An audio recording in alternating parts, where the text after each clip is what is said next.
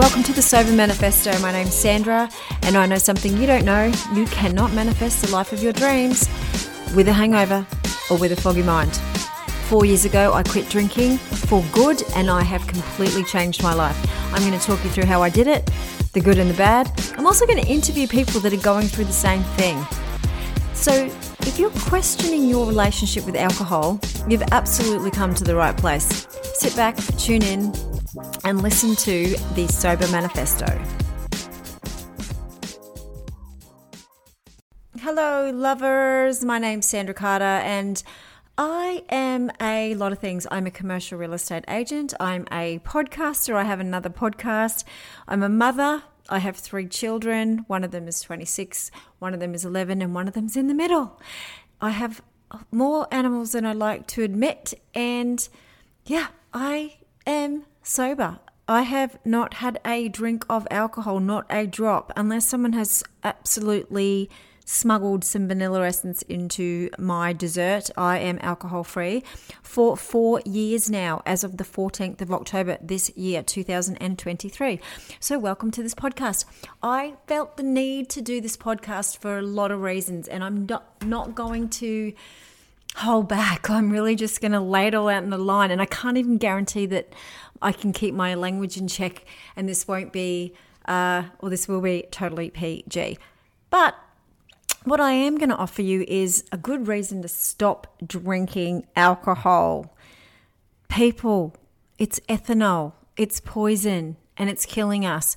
And for some reason, society thinks it's okay to promote it, to glamorize it, and to just accept it as the normal thing for people to do on a social level. And hello, it is not good for you. And they're just not addressing it.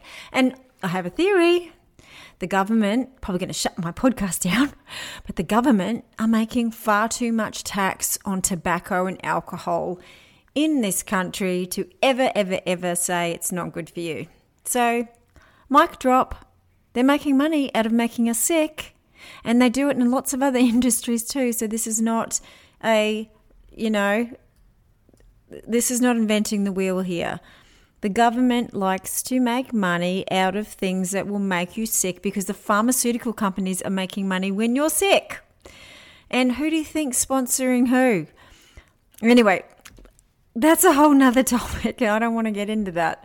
Now, what inspired me to do this podcast really was one of my best friends has managed to quit alcohol for a year now.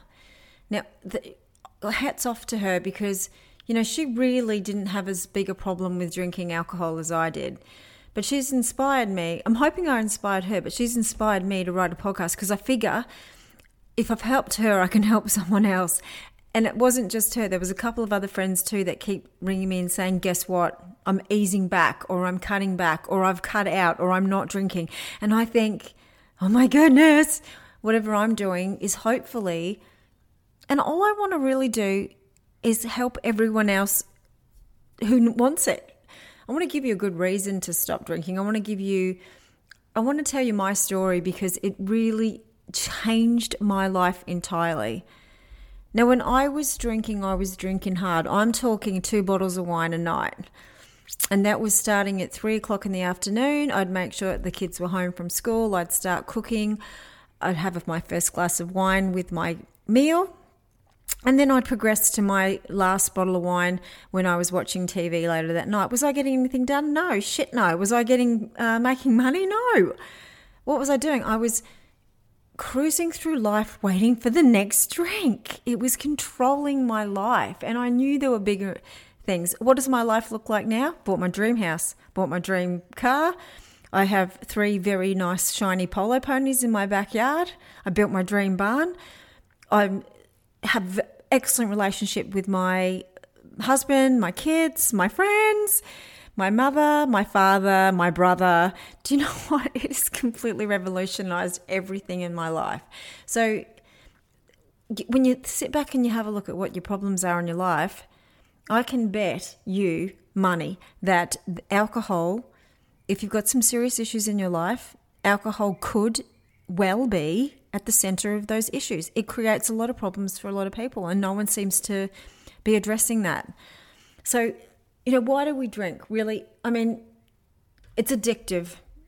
That's pretty much the biggest reason. But if you got if you scratch further than that, people are drinking initially for a particular reason. You might start when you're younger, and you, you know it's it, it's a confidence boost. So you feel less nervous when you're talking to people, and you start drinking like that. Then it becomes the game. I call it the chase game, where you're chasing that first 20 minutes of a high. So when you have your first drink, you're going to spend the rest of the night trying to get back to that first buzz that you had in the first 20 minutes. Now, this podcast is going to go into the technicalities of how that actually works. But when with me personally, and I think and a lot of people are the same, is one's never enough. So don't have the first one. It's a slippery slope. And also, if you're good at, like my husband's a good drinker, like he can have one and then have a cup of tea. And hats off to him because I was never that person. I was boots and all. I had the attitude work hard, play hard. Now, when I say that I was drinking at three o'clock in the afternoon, I'll tell you what, I was getting up early and getting a lot of stuff done. And I was working seven times harder than I needed to. And I was like a duck along the water with my legs going a million miles an hour because I was making sure I was still a high functioning alcoholic. So I could get shit done.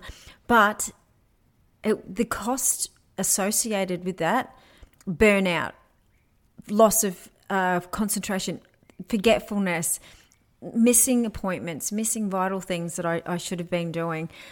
And when I look back, I think you're an idiot because if you had stopped doing this or you hadn't done this from, in, from your 20s, there is no absolutely no limit to what I could have achieved. I know I'm on my way now and you know I'm very happy where with what I'm at. But I've left it pretty late, and I don't want you to do the same thing. If you're in your 20s and you're listening to this podcast and you know you've got a problem with alcohol, you know that your partying is getting out of control and that it's it's from Friday afternoon at two o'clock to Sunday night at five o'clock, and you're waking up Monday with a hell of a hangover, and you're only managing to start functioning again on Tuesday or Wednesday, and then you're waiting for Friday because you want to do it all again, you are wasting your life. So that's really just a short background about what I'm trying to achieve. I just want to help you. I want you to address your drinking and let's talk about why we should do that. Now, I've got a little list here of the top 10 reasons to quit drinking. Health benefits is number one. Now, that's a really obvious thing. Like, you are going to feel so much better. And it's just because you're not putting ethanol, you're not putting poison into your body, which is having direct effects on your liver, your heart, and all your all of your organs. I watched this documentary the other night. It was a little town. It was a murder mystery. They had a population of 11. I can't even remember the name of it. And one of the guys gets murdered. There's only, you know, 10 suspects. And every single scene in this in this show, it was an outback Australian town. It was in the Northern Territory. Every single scene in the show, whoever they were interviewing had a can of beer in their hands. They all looked 20 years older than they were. All of them had some sort of health issue. Nine out of 10 of them had cancer or were having treatment for cancer or have had cancer. They looked terrible. And I was like, oh my God, this is another reason to do this podcast because this none of, nobody was addressing the issue here. You know, everyone was fighting amongst themselves in the town and they killed one of themselves murdered, and the whole town was a complete dysfunction. And the whole town's daily activities revolved around alcohol. It was like this this focus group on what it actually does in society. It was almost gave me I almost had an epiphany like you, you know what this is Australia shrunk down and this is what actually happens on a grand scale. Anyway, so these people were clearly not well. So health is really should be a priority. And depending on whether you're 20, 30, 40, 50, whatever you do now will affect how you live your life later on. It's not about living longer. Who cares if you get another five years? Who cares if you get another five years and the guy next to you, you know, you're both 100 and he's going to live to his 105. His like quality of life isn't going to be that much better. But when you're 80 and you can still play tennis, like my father's husband can, or whether you're like my father who drank a bottle of rum a day, 83 doesn't remember what day it is. in full care, there's the difference.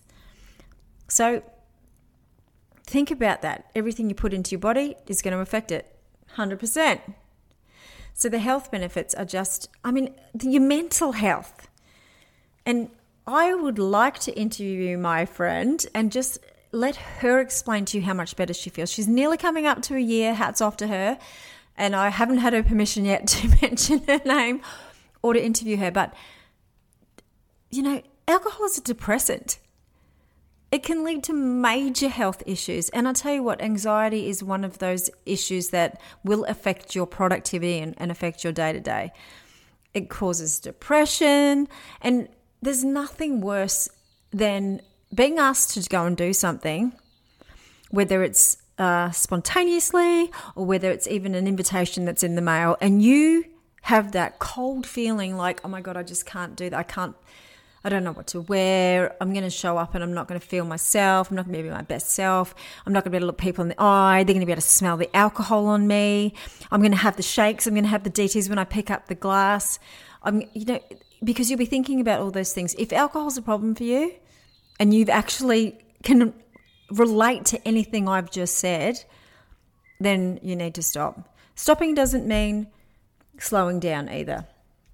This is not a how to Drink Less podcast. This is get off the wagon, off get on the wagon. I don't even know what, what that means. I will find out what that means because my bestie and I, we do have this conversation like, are we on the wagon? Are we off the wagon? I'm not sure if we're on. I feel like when you fall off the wagon, you've done the wrong thing, right? So when you fall off the wagon, you're on the ground. So you're off the wagon. You need to start running and catch up to the wagon because everyone on the wagon is going a lot faster than you because you're running along the ground, you're off the wagon. That's how we, let's from now on, on the wagon's good, off the wagon's bad. So, yeah, anxiety. Imagine waking up with no anxiety. Imagine being able to take on anything, maybe going to a meeting, going to a party, going to a function, and having your game on because you have no anxiety. That's how I feel every day. How good is that? No anxiety. Someone wants to meet me, I, you know, it's put my hair in a ponytail. Don't care. Go. Look them in the eye. No, no shaking. No uh, nervousness. Nothing. Anxiety is crippling. You know, I wonder about the people that suffer from anxiety. You know, what else are they doing? Is it diet related or is it alcohol? Aha, that, that could be the issue. Now, the second thing is your safety. There's so many risks with drinking alcohol. Rolling your ankle, crashing your car. I don't want to have to admit too much, but I have had a, a DUI in my life. I never drove drinking again. But what I was doing was I had this weird sense of uh, safety around me where I thought I, I, would get away with it and that I could, and I had a tolerance to it too. So I didn't feel like I was drinking too much, but I'd had maybe three glasses of wine, maybe four glasses of wine. And I'm talking greedy glasses. I'm not talking like your little, you know, fancy restaurant a la carte, half a drop of wine. I'm talking big, greedy drag queen glasses of wine. And yeah, blew over lost my license for three months. Had to drive around in a golf buggy and go to work in a golf buggy because I could not drive my car. So, you know, you're putting everyone else at risk when you're doing stuff like that. I'm not a good person. I did that and I'm going to own it. And, you know, people just, you run the risk anytime you have alcohol in your system. And it should I should have known better. I had a buddy who hit a drunken man crossing the road. So he was driving, he wasn't drinking, driving, he was just driving. And I think he maimed this guy or he killed him or something happened. And he had to fight like hell to keep him, himself out of jail for, for running this fella over. The guy was in the wrong. He ran across the road in front of him. He was going from one pub to the other and he got hit by the car. But the police saw it as we need to pin this on someone. And so they breathalyzed him. They blood tested him. Now, if you had, if he had even a drop of alcohol in his blood, the outcome for his f- future would have been completely different. And I knew about this story. So, really stupid, selfish thing to do.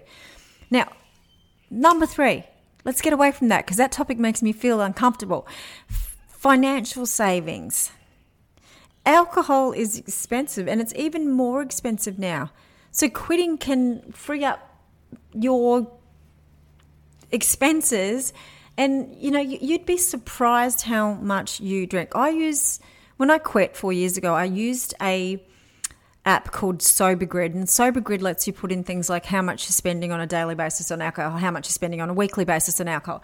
And I reckon my Sober Grid would be up to about thirty eight thousand dollars now in four years, and that's a shitload of money. And that means that I was drinking hard right. That's you know, and I'm a bit fussy too. I wasn't drinking cask wine. I like the good stuff. So I've saved a lot of money. In fact, I've saved enough to pay for a couple of my polo ponies, which is way better for my health, isn't it? In a manner, unless I fall off, but I won't. So, anyway, alcohol is expensive. So, think of something that you want to buy. Think of how much you're spending. And instead of buying the bottle of wine on your way home from work, yes, I'm talking to you. I know you. You said you weren't going to do that again. But then you diverted from that road into the bottle shop, went and got a bottle of wine on the way home. I know you, sister, because I've done the same thing. I'm not going to do it tonight. Wake up hating myself. Never, never again. Won't do it tonight. But along comes a wine witch, and what does she say? Hey, you've had a good day, or you've had a bad day, or you've had a black day, you've had a blue day, you've had a green day, you deserve it now. You, you deserve a drink. You deserve a drink. Now, the wine witch is someone you want to shut down big time because and I'm going to talk to you about her and how you lock her up for good because that's what I had to do. And she gets in your ear and she nags you and she tells you you deserve it and she tells you, you know, good or bad, there's an excuse as to why you need to have a drink. Don't do that. Set up a bank account that's attached to your personal savings, another one with high interest, and every time you get to the end of the week, the money that you would have spent on alcohol, chuck it in that account and watch it grow. And when you look at it, you go, wow, that hangover was going to cost me a fortune. And look, I've got all that money. And then you can go and buy something else. It's a really good way of rewarding yourself for doing the right thing.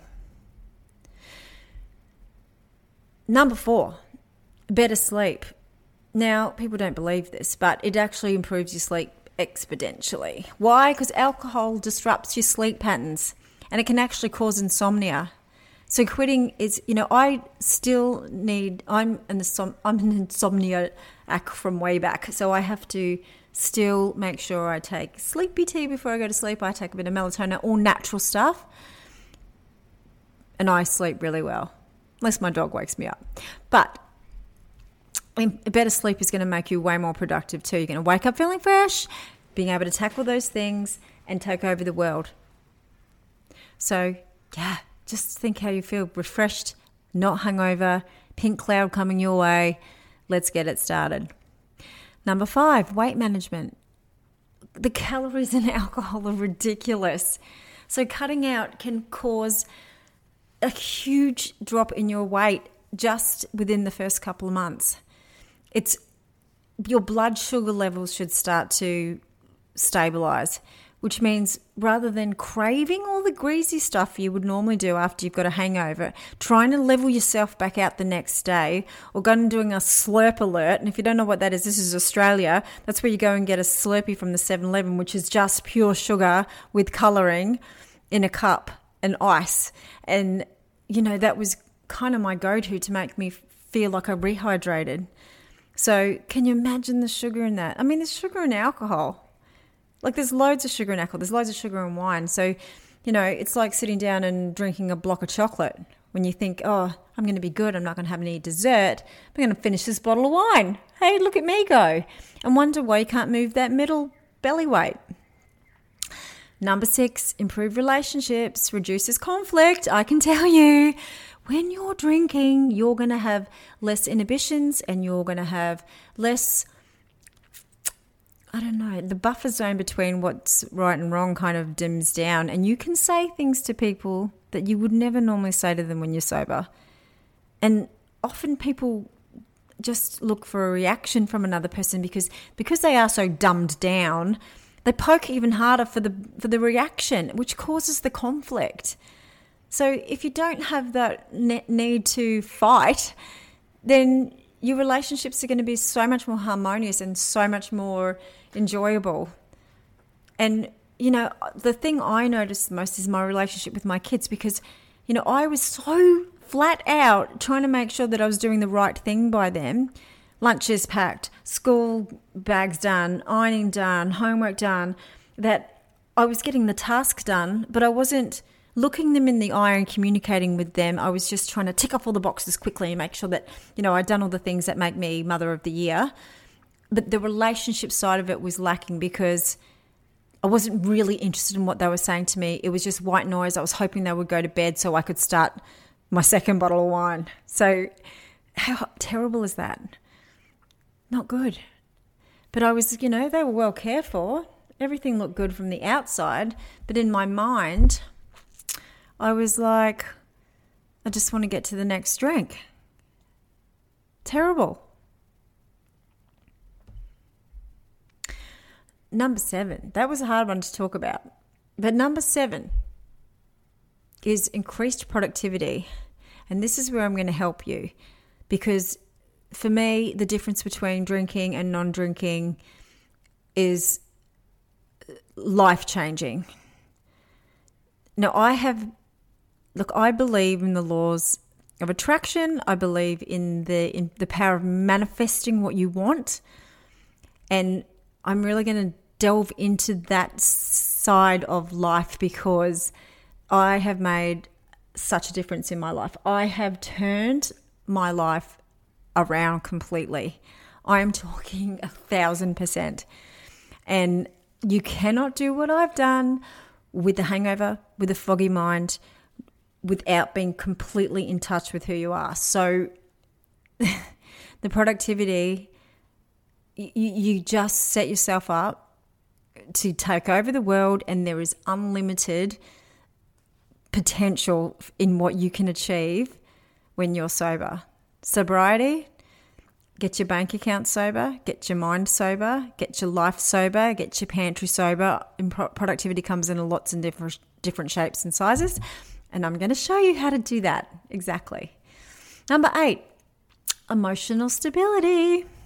Now, emotional well-being do you know what? Nothing. No one hates a mood. No one likes a moody person. Mood swings are horrible, and you know when you're you've got to add a few different things. In females, we're moody anyway, right? So if you're moody because your blood sugar levels are low and you're hungover and you're waiting to get to the next drink, you're just not a nice person and you are going to be on an emotional roller coaster and you're going to beat yourself up about that. So get off it. Get off the emotional roller coaster and get get a bit more grounded.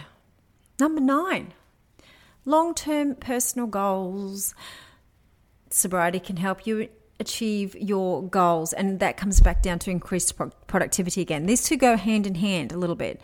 So you won't ever be able to get to your full potential and achieve your goals if you have a drinking problem.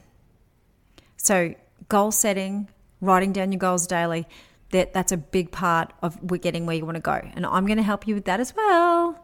Now, number 10, the final one is self discovery. You will never know who you truly are if you're drinking yourself into oblivion every single day and numbing the demons. You need to sit down with your demons and cuddle them and look at them and get used to your own company and find out who you really are because you're never going to find out what you truly want to do, what you truly want to be, or who you're really supposed to be and what your mission in this life is if you are dumbing it down with alcohol. You are just being someone else. So, self discovery, really another huge part of this podcast. And I am still discovering myself, and I feel like this podcast is what I'm supposed to be doing because I want to help people get off this the booze. I want to put a shine a big spotlight on the problem that we've got in Australia with people drinking and thinking it's okay. Drinking in moderation is okay, but drinking a lot of alcohol and making it a normal part of your week or month or on a daily basis is not. It's just not okay. So this is the first episode of the Sober Manifesto Tune in.